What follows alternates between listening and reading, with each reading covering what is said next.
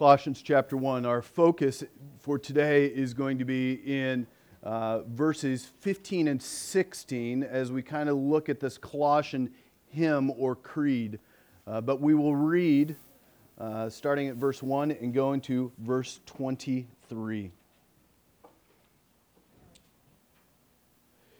Hear the word of the Lord.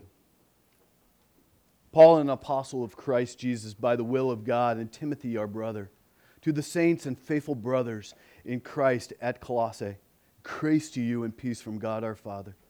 We always thank God, the Father of our Lord Jesus Christ, when we pray for you, when we've heard of your faith in Christ Jesus and of the love that you have for all the saints, because of the hope laid up for you in heaven. Of this you have heard before in the word of truth, the gospel, which has come to you, as indeed in the whole world. It is bearing fruit and growing, as it also does among you, since the day you heard it and understood the grace of God in truth, just as you learned it from Epaphras, our, our beloved fellow servant. He is a faithful minister of Christ on your behalf and has made known to us your love in the Spirit. And so, from the day we, we heard, we have not ceased to pray for you, asking that you may be filled with the knowledge of his will and all in all spiritual wisdom and understanding, so as to walk in a manner worthy of the Lord, fully pleasing to him, bearing fruit in every good work, and in increasing in the knowledge of God. May you be strengthened with all power according to his glorious might, for all endurance and patience with joy, giving thanks to the Father who has qualified you to share in the inheritance of the saints in light. He has delivered us from the domain of darkness and transferred us to the kingdom of his beloved Son, in whom we have redemption, the forgiveness of sins. He is the image of the invisible God, the firstborn of all creation. For by him all things were created, in heaven and on earth, visible and invisible, whether thrones or dominions or rulers or authorities. All things were created through him and for him. And he is before all things, and in him all things hold together. And he is the head of the church, of the body, the church. He is the beginning, the firstborn from the dead, that in everything he might be preeminent. For in him all the fullness of God was pleased to dwell, and through him to reconcile to himself all things, whether on earth or in heaven, making peace by the blood of his cross. And you, who were once alienated and hostile in mind, doing evil deeds, he has now reconciled in his body of flesh by his death, in order to present you holy and blameless and above reproach before him, if indeed you continue in the faith. Stable and steadfast, not shifting from the hope of the gospel that you heard which has been proclaimed in all creation under heaven, and of which I, Paul, have become a minister. This is the word of the Lord. Let's pray for God's blessing. Father God, um, we thank you for your word and how it is without error. It will not ever fail us. And because of that, Lord, I, I can rest knowing that my job is not to make this relevant because Scripture itself is relevant. So, Lord, would you open our ears and our hearts to receive what you have for us this morning? And Lord, I pray that our hearts would be so changed and so transformed that we, we will become more and more like your Son, Jesus Christ. So, Lord, have your way with us in totality, individually and as a congregation. Have your way with us. This we pray in Jesus' name. Amen. So, Monday, I started kind of a fire on um, Facebook for those of you who are on Facebook. Uh, those of you who aren't, let me kind of bring you up to speed. Um, I asked a question if you could choose one psalm or one song, one hymn uh, that kind of encapsulated or captured the core passions of your heart, what would be that, that hymn or that song? And boom, all of a sudden it, it started exploding. And then you get kind of the late tricklers in that, like Jason, who gives the last minute, oh, hey, here's my song. But most everybody has responded quickly, and, and the responses was overwhelming about some of these old songs. In fact, when I, I showed up at camp to pick up my kids, I think on, I don't know, maybe it was Monday or whatever day it was, and one of the staff members quickly met me and just said, Are you guys going to be having a hymn sing? Is that what this is all about? If so, I will be there. So sometimes these songs get so embedded in our heart that we get excited to sing them, right? Because they, they capture something about our heart and what we believe, about our core passion, about who Jesus Christ is, what he has done for me, what he continues to do for me. For me, I, it's hard for me to, even though I gave you, what is that one? I cheated. I gave you like three of my favorite, favorite hymns. And really, that felt like I was kind of cutting back. But here, here's one of my favorite songs. Uh, one of my favorite hymns is Oh, the Deep, Deep Love of Jesus. Listen to it in three verses. Oh, the deep, deep love of Jesus, vast, unmeasured, boundless, free rolling like a mighty ocean in its fullness over me. Underneath me, all around me, is the current of thy love, leading onward, leading homeward to the glorious rest above. Oh, the deep, deep love of Jesus. Spread his praise from shore to shore. How he loves us, ever loves us, changes never, nevermore. How he watches o'er his loved ones, died to call them all his own how for them he's interceding, watching o'er them from his throne. Oh, the deep, deep love of Jesus, love of every love the best. Tis an ocean vast of blessing, tis a haven sweet of rest.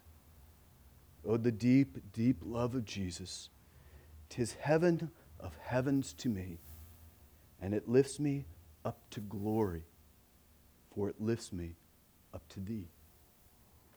And for me, I, I read those, and um, one of the first times I, I heard this song and sang this song was at a what's called Together for Gospel, Together for the Gospel down in Louisville.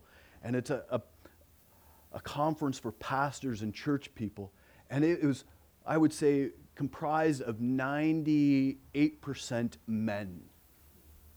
And there's probably 10,000 plus men in this Coliseum singing this song. And there was hardly a dry eye in the place. Because this hymn, this song, struck a chord of how true this is. It's lifting me upward, and not just to a nicer place, but it's lifting me upward to Christ Himself. So for me, this is one of those songs that it, it, it has a diversity and a beauty of the exaltation of Christ and the work, is, work of Christ. And it also has this, this focus on delight and joy. So, Colossians 15 1, 15 through 20 captures the very heartbeat of the Apostle Paul. It, he, he distills even this, the very message of this book into just six verses with clarity and with power. And you could think of these verses in this section as the core of the core. Like the very center of the very center. This is the core of the core. So we need to remember that Paul wrote this letter to the church, church in Colossae because Paul is battling against a, a false teaching uh, or something that is starting to happen there. Uh, and we called it the Colossian heresy. And it was basically minimizing the centrality or the importance of Jesus Christ. The essential problem was that the church was slowly drifting away from Christ. And we, we learned that even a, a vector change of just one degree at the very beginning will ultimately, years down the road, will take you far, far, far away from the core just one degree. And that's what was he was he was kind of addressing. The entire book is trying to combat that problem of drifting slowly ever subtly away from christ. The structure and the wording and the languages these verses are unique to the rest of this book if you've been reading it. And it appears that it is some kind of hymn or some kind of creed that celebrates the preeminence of Christ over all things. There's some debates, and I, I, don't want to get into debates about whether or not this was uh, a hymn or a creed that was written before Paul, and Paul just kind of incorporated it in into this, this section. It doesn't really matter. It doesn't matter whether Paul authored it or whether it was already part of the church's use. The, the reality is, nobody knows very clearly, and it does not really matter. So we're not going to go into that. But we need to understand that these verses capture a very important theme regarding the doctrine of Christ Christology. Don't be afraid of words like that. Christology, the study and the doctrine of Christ, who he is. And since there's so much material in these six verses, we're going to pull Paul Vroom and we are going to break it down into three sections. We're going to first this week look at the supremacy of Christ, the supreme nature of Christ in verses 15 and 16. And then next week, we're going to see how Jesus is the source of all things in verses 17 through 18. And then we will review Jesus Christ's role as our Savior in verses 19 and 20. So Jesus is supreme, He is the source, and He is a Savior. That's going to be kind of our, our theme. This section of Scripture is probably one of the most Christ centered, doctrinally loaded passages of the whole Bible. And it's helped me to kind of see this broken into, like a hymn, into different stanzas or verses, different sections, both of which start with He is and the firstborn. You'll see that twice here. It's very interesting to note that the first stanza ends also with the focus on Christ as the head of the church, and the second stanza ends with the focus on the Christ. So both stanzas begin with who Jesus Christ is, and they, then they describe what he does. This creed is also a, a very helpful summary of what the core of the core really is, and it's, it's it is a useful tool for even us as believers or investigators to really get clarity in the midst of doctrinal confusion during our day, to really understand who Jesus Christ really is. If you look across the whole uh, landscape of Christianity today, there are different views of who Jesus Christ is, what he looks like, what he means, and what he has done for us. Was he just a good teacher? Was he good, a good moral man? Was he a miracle maker? What, what, what, who is this Jesus Christ? Is he, is he really fully God? Is he really fully man? Who, what, what is this? How does this all work? So there's all, we need clarity as to who Jesus Christ is. And by the way, doctrinal error and the need for clarity was often the reason that creeds and confessions were written. We need some clarity here. So we're going to write documents, creeds, and confessions about who Jesus Christ is, what we believe.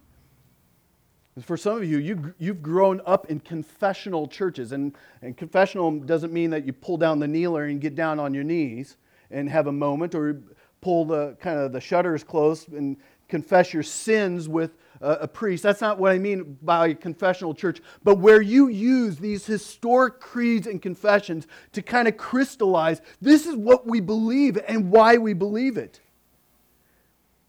For me, I, I, I love, I love the Heidelberg Catechism. It's, it's one of those, those tools that the churches, the Reformed Church, has used over the years to kind of crystallize what we believe and why we believe it with questions and answers to help us learn and grow. I love that we're part of the PCA where we can look at the Westminster Confession of Faith and the Westminster Shorter and Longer Catechisms and use those tools, those tried and t- true tools for knowing what we believe and why we believe it. It excites me that we've got a missional community, the, the one that the Phillips are a part of, that on uh, their evening they use part of their time to investigate what does the Westminster have to say? Just one question. Let's just do one question. No more because we probably can't handle any more. It is so meaty.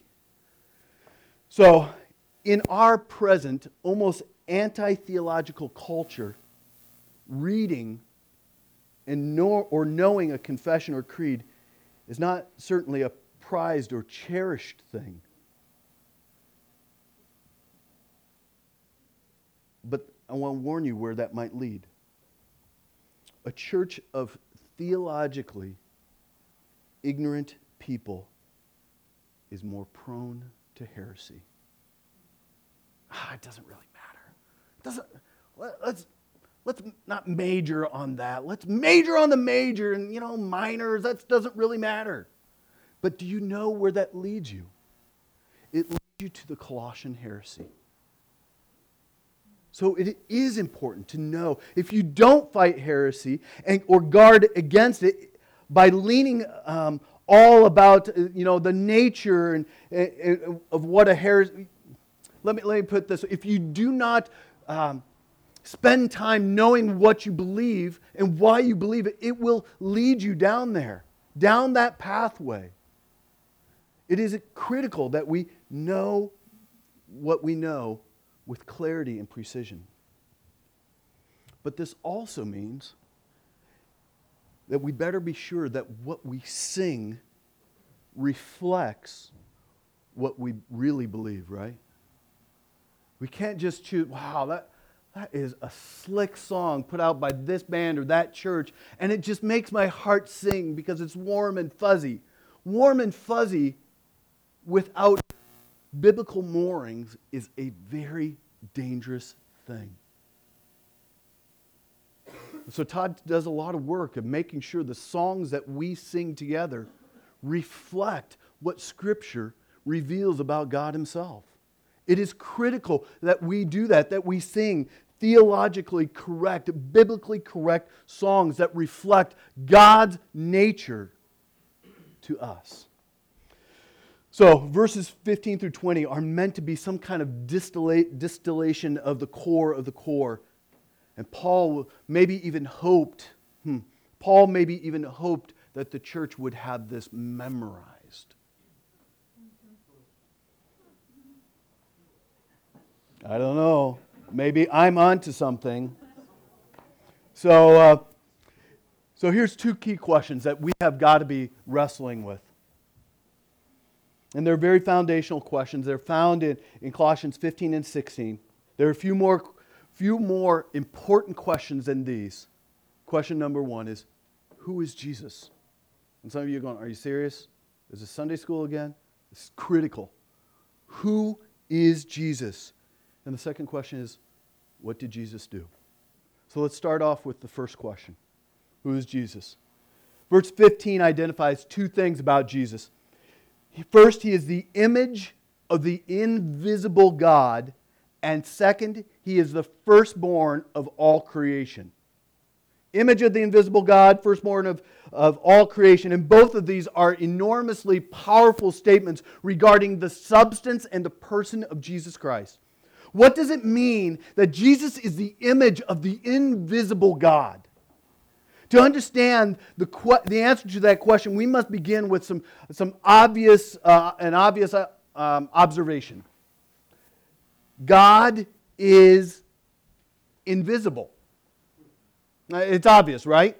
He is invisible. And the Bible tells us that no one has or is able to even see God. God even told Moses, as we, we learned when we walked through Exodus, that no one can see me and live, right? And why is that? It is because of God's infinite holiness and our definite brokenness. We cannot stand before a holy God. You stand before a holy God in our infinite brokenness, and what happens? Obliteration. We cannot stand God's holiness. So, invisible does not mean that He doesn't exist or that He isn't real. It means that God is not seen by us because He lives and operates in realms of existence that we know nothing about. God is not like us. We've heard that before, right? For 52 weeks in Exodus. God is not like us, but He likes us. You and I only kind of really know the world in three dimensional kind of ways, right? We, we know the length, we know the depth, we know the, the, the width of things, kind of three dimension. And, but the reality is that those categories to God are absolutely laughable categories. You can, God is saying, you cannot put me into those categories. You can't describe me by length, width, or height, or any of those kind of things. There's, he, he cannot be seen because of this. Rather, it is that God ap- operates in categories of space and time that do not even exist in our minds. And this is where Jesus, as the image of God, comes in in the incarnation, when he became man, he entered. Think about this. Think about this. God, who, who blows all of our categories, and we don't even have categories for God, he entered into our limited, finite, and his created world. He was humbled in becoming human, living on the earth with limitations and experiencing even death on a cross. So now, if I would ask you, why did Jesus become man? Many of you would give me some great answers, and probably uh, at the top of the list would be, well, he, he came to provide a sacrifice, he came to die on the cross for our sins. He had to make a way, right? And that is a very good and right answer, but it's a very limited and incomplete answer as to why Jesus came. Jesus became man so that he could fully reveal the Father to mankind. So his death is extremely important, to, and so is his life. But Jesus is the image of the invisible God. In other words, he showed us what God is really like. He made the invisible visible, right? He, he is as close to as what we will ever see in this life to seeing what God is really like. L- listen to John uh, chapter 1. And the Word became flesh and dwelt among us, and we have seen His glory. What kind of glory? As of the one Son from the Father full of grace and truth. No one has ever seen God, the only God who is at the Father's side. He has made him known. Jesus has made God known by putting on flesh and dwelling among us. John 14. Whoever has seen me has seen who? The Father. Or 2 Corinthians 4. For God who said, Let light shine out of darkness, has shone in our hearts. Why? To give the light of the knowledge of the glory of God in the face of Jesus Christ. So, who is Jesus? He is the image of the invisible God. He shows us what the glory of God looks like. He is the image of God to mankind. Therefore, if you want to know who God is or what God is like, you have to know and understand His Son. You want to know the Father? You have to know the Son. But secondly, he is the firstborn of all creation. Now, some of you are going to go, um, hold on a second, what does that mean? He's the firstborn of all creation. I thought he was God. What does it mean that he is firstborn of all creation? Because it sounds like the Bible is saying that Jesus was the first thing or the first person created. And this is not what the meaning of the word is here, nor was that Paul's intent. So hear, hear this. To be the firstborn means that you are first in rank, in honor, and in power. So if he is the firstborn of all creation, he is the first in rank, he is the first in honor, the first in power. The word has its roots in the Old Testament in passages like Psalm 9, uh, 89, verse 27, where God says about David, I will make him the firstborn, the highest of the kings of the earth. Therefore, to be the firstborn of all creation means that he is exalted based upon two things. First, he exists prior to creation. And second, he is the rightful heir of creation. Hebrews 1 gives us this amazing cross reference here. But in these last days, he has spoken to us by his Son, whom he appointed the heir of all things through whom also he created the world. He is the radiance of the glory of God and the exact imprint of his nature. And he upholds the universe by the word of his power. So, who is Jesus? Put, let's put this all together. He is the full disclosure of God to man, the full disclosure of God to man. He is the image of the invisible, and he does so as the one who exists prior to creation and who is the rightful heir to everything that was ever created. So you think about he owns the cattle on a thousand hills? Yeah, because he created those thousand hills and he even created those, those cattle on a thousand hills. Of course. He created them, therefore, he's the heir of all them. And so, verse 15 just explodes with the, the power and the supremacy of Christ. 13 words that make the hearts of those who, who know him leap for joy. He, that's who he is, and you get excited about it. He, he, he's all glory, all honor, all praise. My life is due to him. He created me. I find my, my worthiness in him. Yes, Thanks be to God. But these 13 words also strike bone chilling fear into, into the hearts of those who are in rebellion. If this is true about this God, I have something to fear. So Jesus is supreme. He is the, the communication of God to man. This is what I'm like, is what this is saying right here. He is sovereign over all creation. That is who Jesus is. But it leads us to our second question, right? It's, it's really nice to find out who he is. But the next question is what did Jesus do? The stunning answer is that not only is Jesus the full disclosure of God and existed before creation as the rightful heir, heir, not error, heir, he was the one creating everything that we see and know. We learn that Jesus is the creator.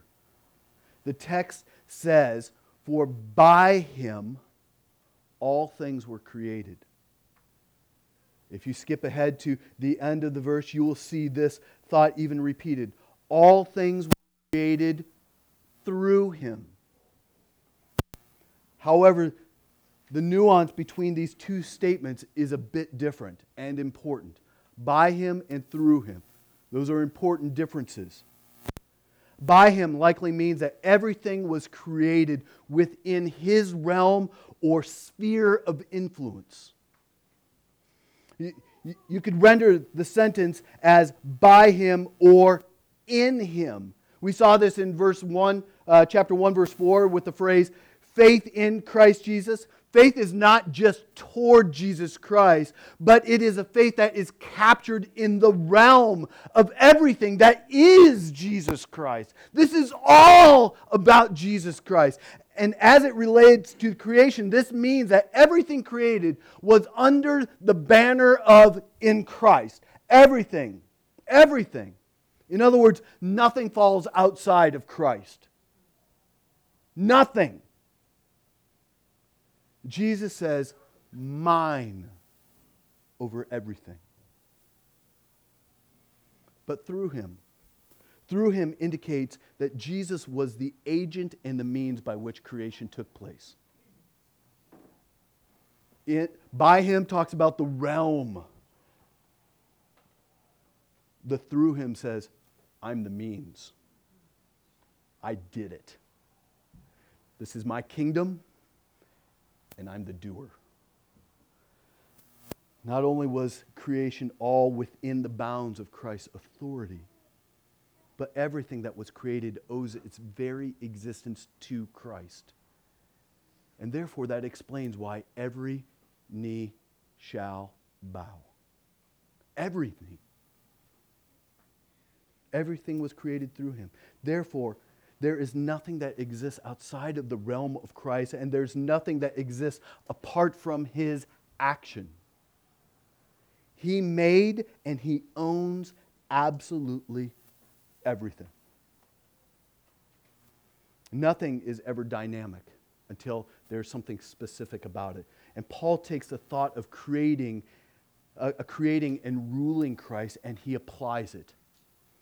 Remember that he is attacking some kind of wrong thinking going on in the church uh, that elevates powers or, or uh, unseen spiritual forces over Christ. He, he highlights the scope of Christ's supremacy over the following things. You see, whether in heaven and earth, invisible and visible, Paul uses this uh, this poetic form of parallelism right here to say that Jesus is the supreme creator over everything seen or unseen. So heaven is to the invisible as to earth is to the visible. So he's saying, listen, if you can't see it, still Christ. He's supreme over what you can't see, Christ.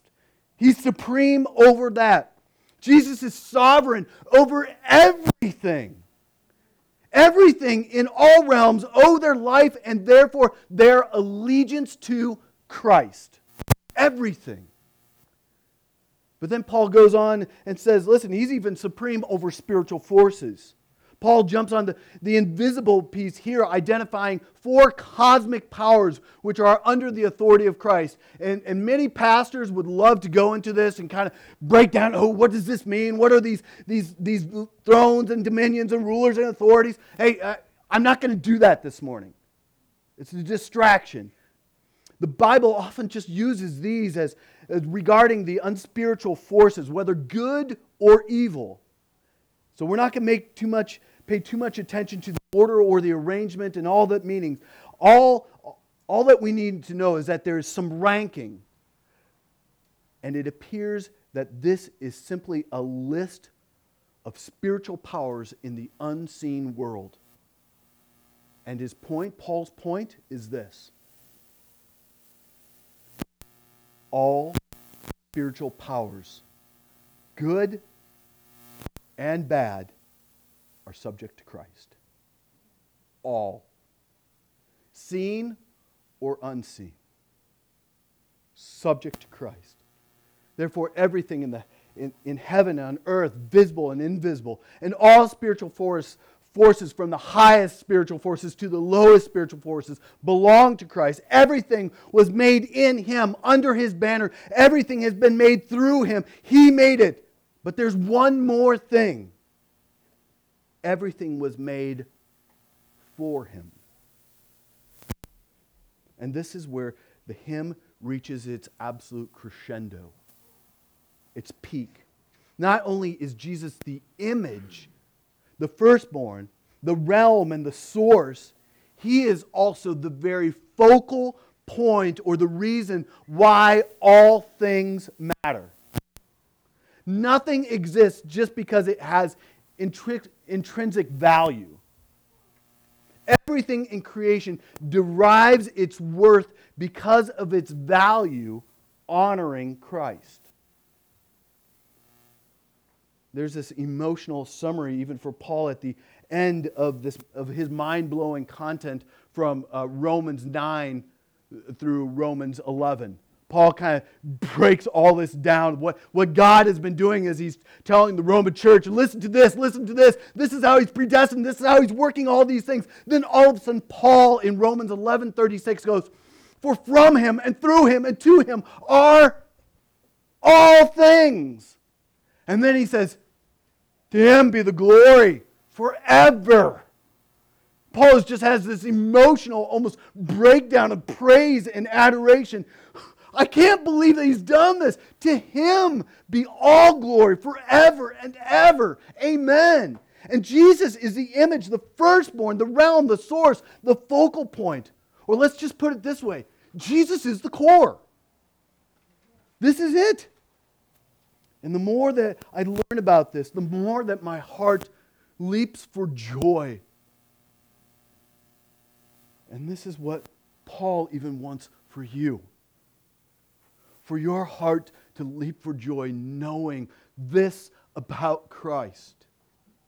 He wanted to, to briefly, clearly, and powerfully drive these truths into your heart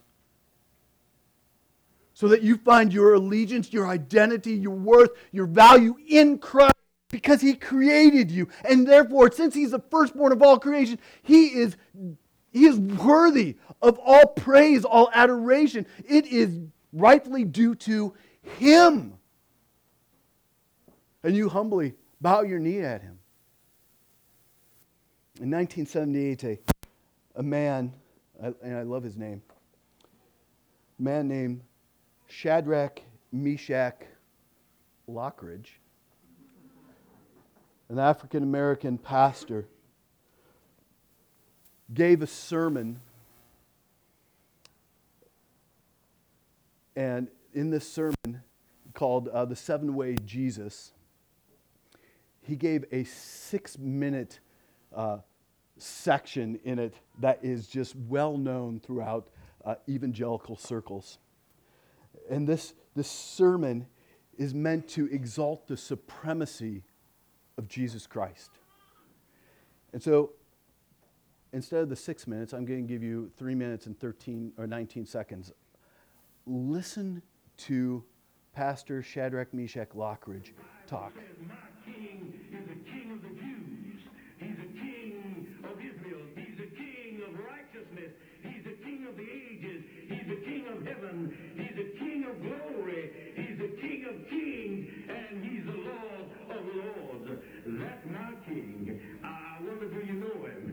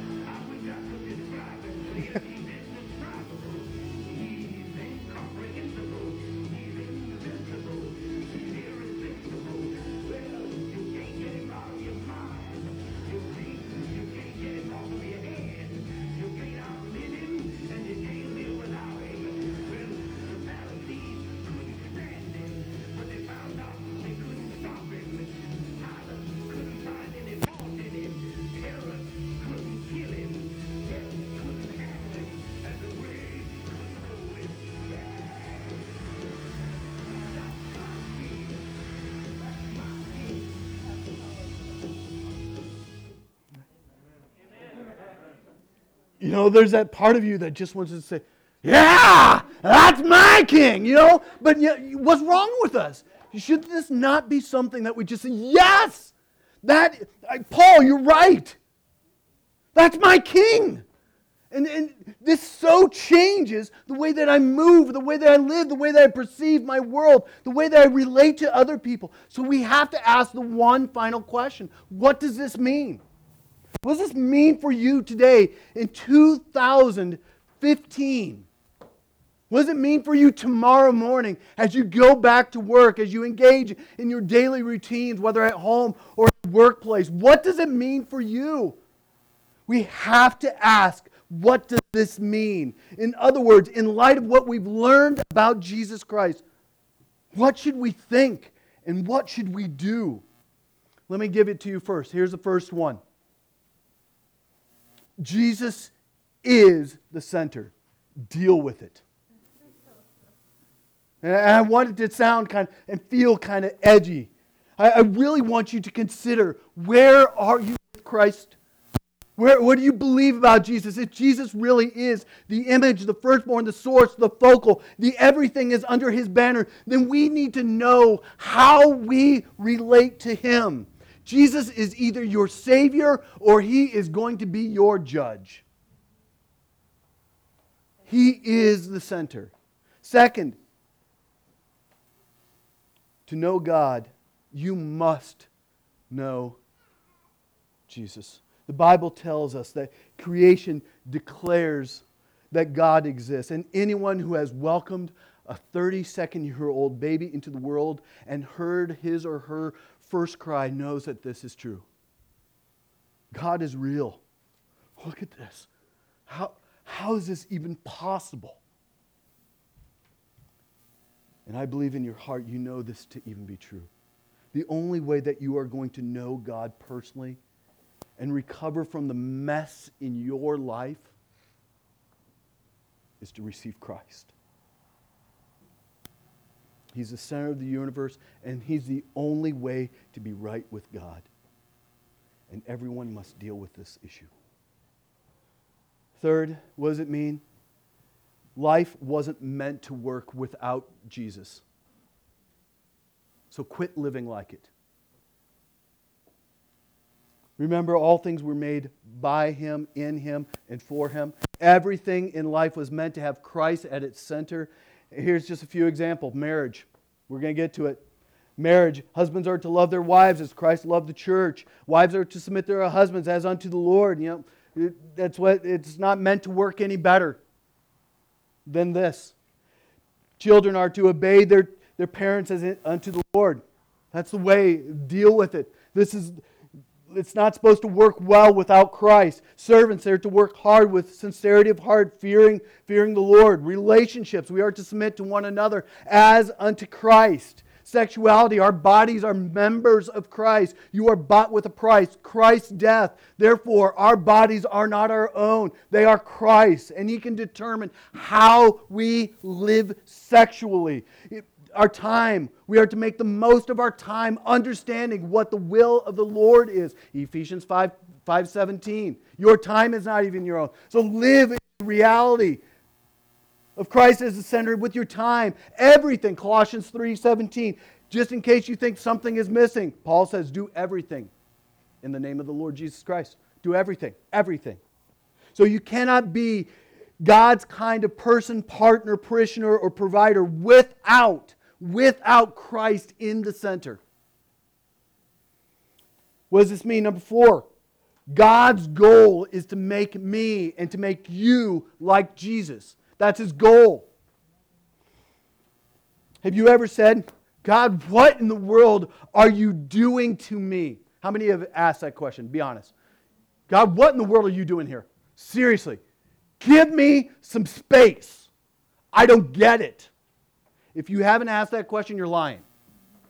There's probably some point where you've asked those, those, those questions. And I know it's kind of a funny funny to think about that, but the Bible answers, even answers this question. Jesus imaged the Father to the world, and God is relentless, relentless in his passion to make you like his Son. In, the, in fact, the Bible says in Romans 8, all things. How much? All things work together for good. For what purpose? To be conformed to the image of his Son. All things. So if you ever need to wonder what God is up to, God is up to conforming you to look like his Son. The question is whether or not we get on board with that, right? In the midst of our joy and our sorrow. Number five, what does this mean? Everything, everything must have God's permission. Everything. There's absolutely nothing, absolutely nothing that happens outside of the control and the supremacy of Christ. Even, hear this, friends, even the devil's schemes and all the enemy's devices must submit to the sovereign rule of God. Everything. So don't let the devil, don't let your flesh tell you that God has abandoned you. He hasn't. Look at Job. Oh my gosh. God had Satan on a leash. And he says, This is as far as I am going to let you go. Now come back. The same is true for us. Every throne, every dominion, every ruler, every power, both seen and unseen, bend the knee to Jesus Christ. He is the king, and the devil is not free. Know that. Therefore, we have nothing to fear. Some people fear Halloween. You have nothing to fear about Halloween. Nothing. Do we have to be careful? Oh, yeah. But God is still king, and the devil is not free. So the Apostle Paul gives us this crystal clear creed that can be used to combat heresy and give us great comfort to our heart. And this passage answers two questions Who is Jesus? What did Jesus do?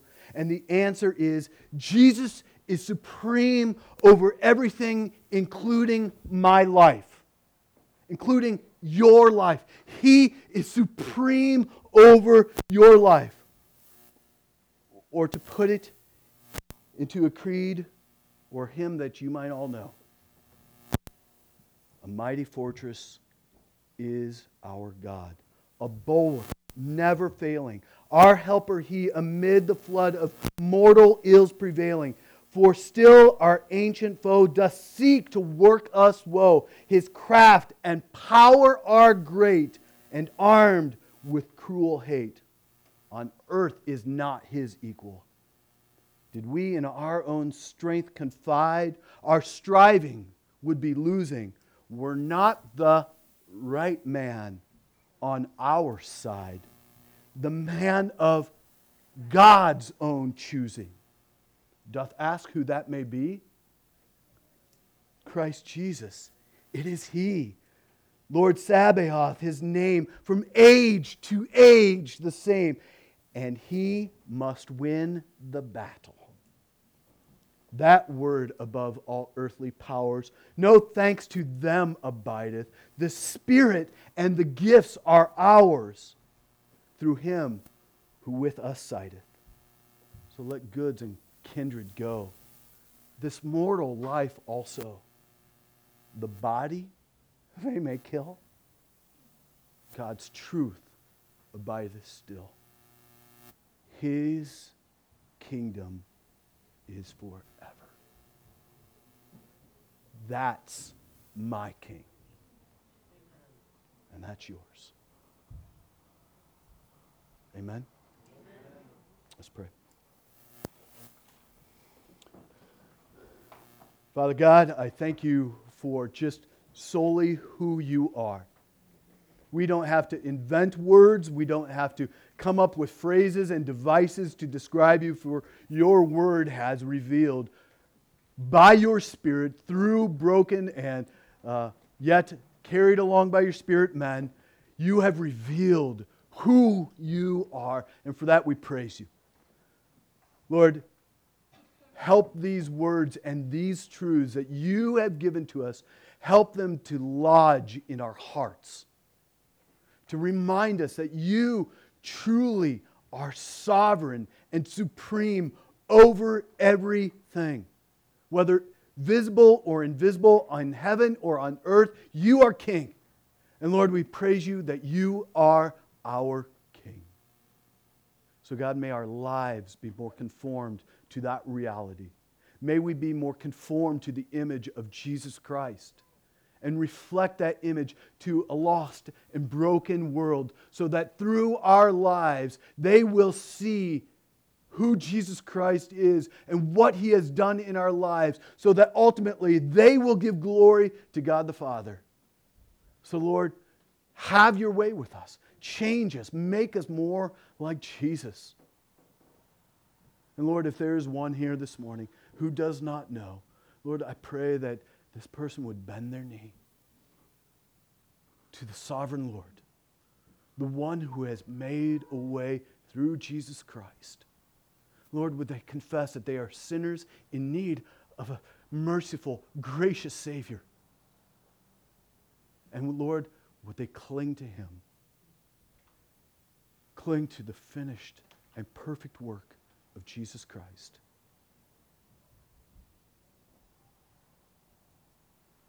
Father, as we come to this table,